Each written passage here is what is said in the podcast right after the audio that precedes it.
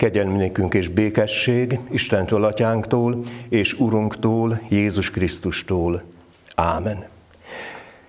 Kedves testvérek, hallgassuk meg az ige hirdetés alapigéjét, Mózes második könyvéből, a 30. fejezet, 32. fejezet 30. versétől kezdődően így olvassuk. Másnap így szólt Mózes a néphez. Igen nagy vétket követtetek el, ezért fölmegyek az Úrhoz, talán engesztelést tudok szerezni vétkeihitekért. Visszatért tehát Mózes az Úrhoz, és ezt mondta, Ó, jaj, igen nagy vétket követett el ez a nép, mert aranyból csinált Isten magának. Mégis, bocsásd meg vétküket. Ámen.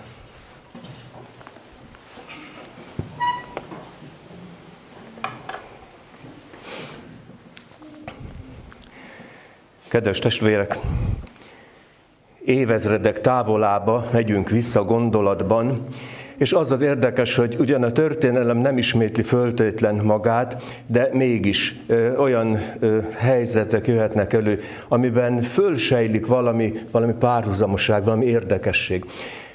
Itt van egy nép, a zsidóság, amely akkor kezd néppé szerveződni a, a vándorló hordákból, és, és aztán Mózes a hát mondjam, hogy a király, a legfőbb vezető, a legfőbb tekintély, jól lehet, nincsenek ilyen stallumai, ő, ő egyszerűen csak próféta, Isten embere. De, mint ilyen, föladatot kapott arra, hogy legyen a népnek hűséges vezére, és ebben a vezér szerepben egy nagyon komoly szempont volt.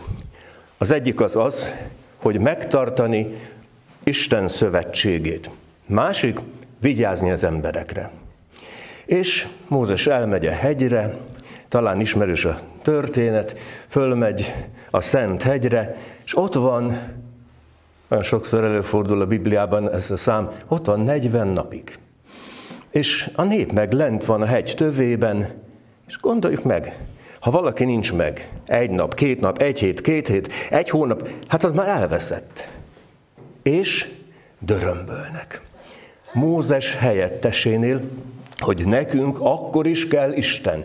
Hát ha Mózes elvitte Istent, vagy ki tudja, mi történt, akkor nekünk kell Isten. Milyen Isten kell? Szép, drága. Nos, erre Áron beadja a derekát, és összeszedi az ékszereket, aranyakat, és önt egy aranyborjút. Hát el tudom képzelni, hogy egy, egy aranyborjú esztétikájában biztos, hogy gyönyör volt. Hát szóval arany és minden egyéb. Na szóval, és ezt kezdik el bálványozni. Istenük, leborulnak előtte, imádkoznak hozzá, úgy is mondhatom, hogy átélnek egy nagyon furcsa dolgot. És ezt úgy hívják, hogy Istenvesztés és saját erős utánpótlás. És és aztán megjön Mózes 40 nap után, és látja ezt az őrületet. Jön hozzá a két kőtáblát a tíz parancsolattal, Isten szövetségének a dokumentumait. Összetöri a kőtáblákat, összetöri az aranyborjút, na hát szóval lesz egy csinos csetepaté, és aztán kiderül. Kiderül az, hogy itt akkorát hibáztak, hogy ezt nem lehet visszacsinálni. És itt lesz moderné a történet, mert a, a mai ember, ez nyilván először is ugye a világ átlagot tekintve itt a, a északi féltekén, hát szóval nagyon kevés az, aki él hal a hitéért. Van, akinek fontos, aztán, aztán lehet, hogy megjön az Isten csere. Még gyerekkorban volt hittan, meg ez, meg az, meg az, aztán kamaszkor, aztán, aztán aztán megindul az élet, és, és jönnek az új Istenek. Mi az új Isten? Minden, amin csüng az ember szíve. Ez lehet szerelem, ez lehet divat, ez lehet pénz, szóval mind az, amin csüngünk. És kiderül, hogy mind azok, amiken csüngünk, hogy azok mennyire törékenyek. hogy mennyire nem lehet bízni ezekben. Például, hát a második világháború óta nem volt ilyen krízis Európában, mint most. Ki gondolta két hónapja, hogy, hogy az, amit komfortosnak gondoltunk, béke van, viszonylagos jólét, hogy egy-két-három-négy hét alatt szinte semmivé lesz. Hogy emberek, akik biztonságban tudták magukat, és viszonylagos jólétben éltek, azok most földön futók, és hálásak a magyar határon, hogy kapnak ételt, italt, ruhát, közlekedési lehetőségeket, meg egyebeket. Ott van az ember, amikor krízisbe kerül.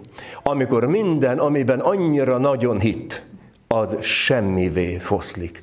Az, az kicsúszik a kezéből, elveszik, és aztán, aztán milyen, mi legyen tovább. És Mózes ott akkor úgy éli meg ezt az Isten vesztést, hogy, hogy ez az igazi krízis. Ókorban vagyunk. És akkor ez abszolút fontos kérdés volt, hogy van Istenem, és milyen Istenem van, és mire cserélem föl. Eladom-e a szívemet, a lelkemet? Ezt most másképpen mondom, ezt ma úgy mondanák, hogy krízis, egzisztenciális krízis, amikor kicsúszik a kezemből minden, amikor nem tudom a hogyan továbbot, ahol, ahol elvesztettem szinte mindenemet, ahol, ahol ott van millió fájdalom, gyász is, meg sok minden egyéb. Na szóval, hogy hogyan tovább? Krízis a javából. És ez a krízis, ez tulajdonképpen kicsiben, nagyban ott lehet. Szívben, lélekben, kapcsolatainkban, családban, rokonságban, munkahelyen, szóval ahol ahol békétlenség van, szeretetlenség van, ezek a krízisek, de hogyan lehet ezeket megoldani? És itt jön be a modern világnak a sok-sok találmánya, hogy hogy vannak mediátorok, békéltetők, békéltető testületek, meg egyebek, hogy ne kelljen bíróságra menni, hogy intézzük el valahogy egymás között, hogy jöjjünk ki ebből. Hogy például ne legyen per, hanem legyen peren kívüli egyesség. Aztán, amikor az emberre rászakad az, hogy hogyan jövök ki, mondjuk a betegségemből, akkor keresem az orvost. Milyen orvost keresek? Jót, vagy a legjobbat? Na, náhogy a legjobbat. Van egy peres ügyem. Kit keresek? Ügyvédet? Jó ügyvédet. A legjobbat akarom nyilván. Hát, hát azt szeretném, hogyha az ügyem jól rendeződne el.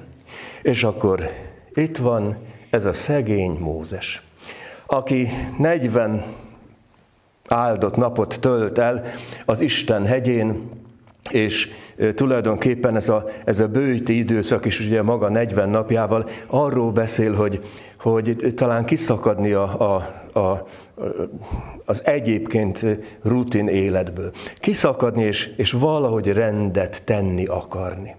És itt nem az a kérdés, hogy mit nem szabad húst meg egyebeket enni, inni. Az a kérdés, hogy van-e valakim. És a modern ember már abszolút egzisztenciális szempontok szerint gondolkodik.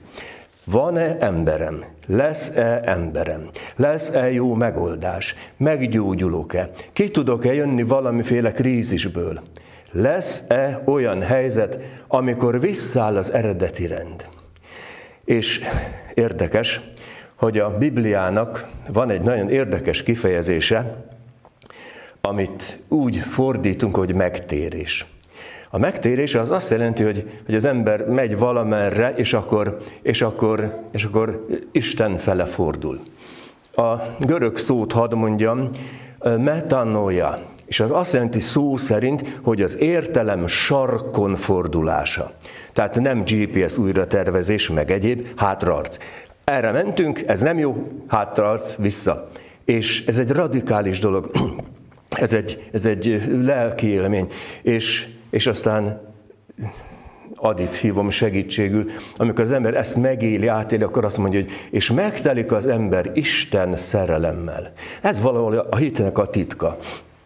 Ez az Isten szerelem, ami azt jelenti, hogy, hogy lelki nyugalmam, békém, stb. stb. van, amire igazából szükségem van.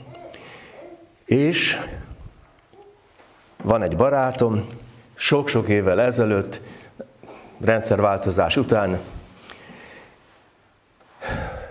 addig hitetlen volt, aztán egyszer valahogy egy olyan közösségbe került, ahol, ahol nagyon megérintődött, és azt mondja, hogy vállalkozó ember, tudod, mióta megtértem, van mihöz vetni a hátamat.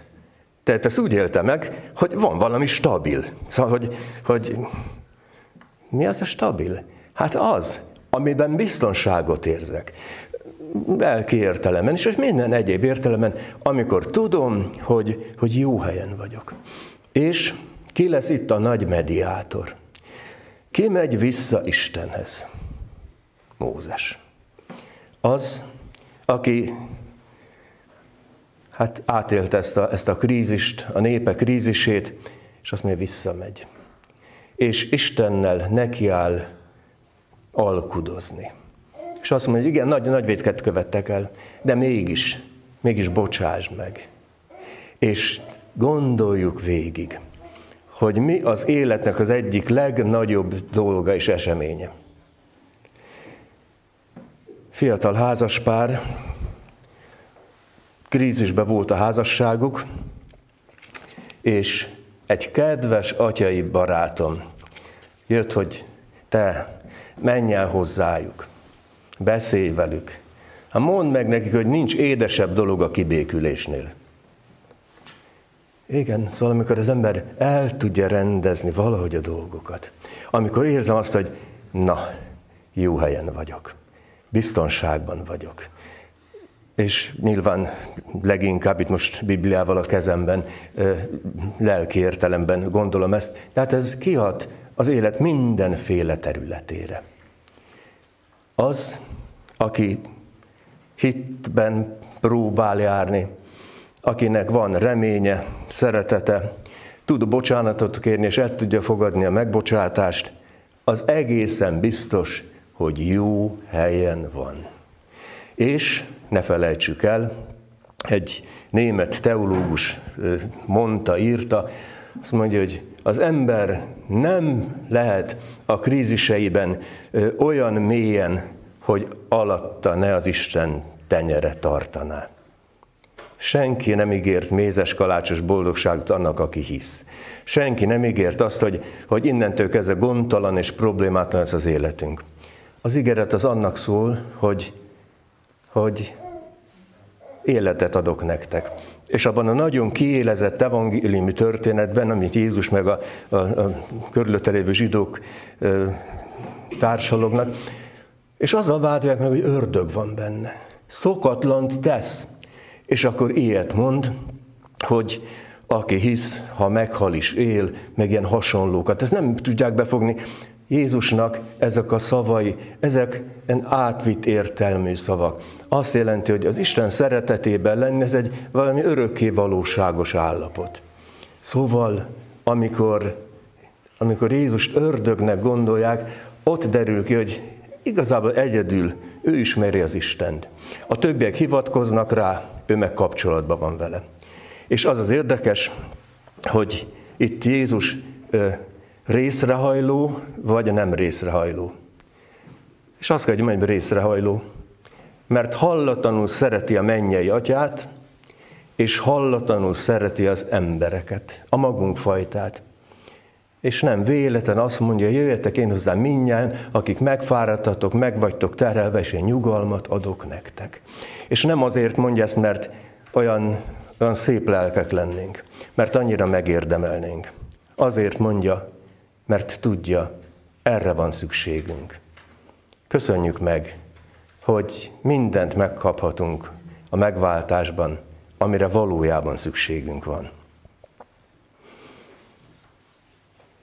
Urunk, kérünk, ad, hogy szívvel, lélekkel, észsel megértsük, elfogadjuk azt, hogy mi millió krízisben vagyunk, és igazából csak a bűnbocsánat, a hívó szó tud bennünket megmenteni. Köszönjük, hogy mindezt megadod nekünk, megváltunkban. Áldott légy érte. Ámen.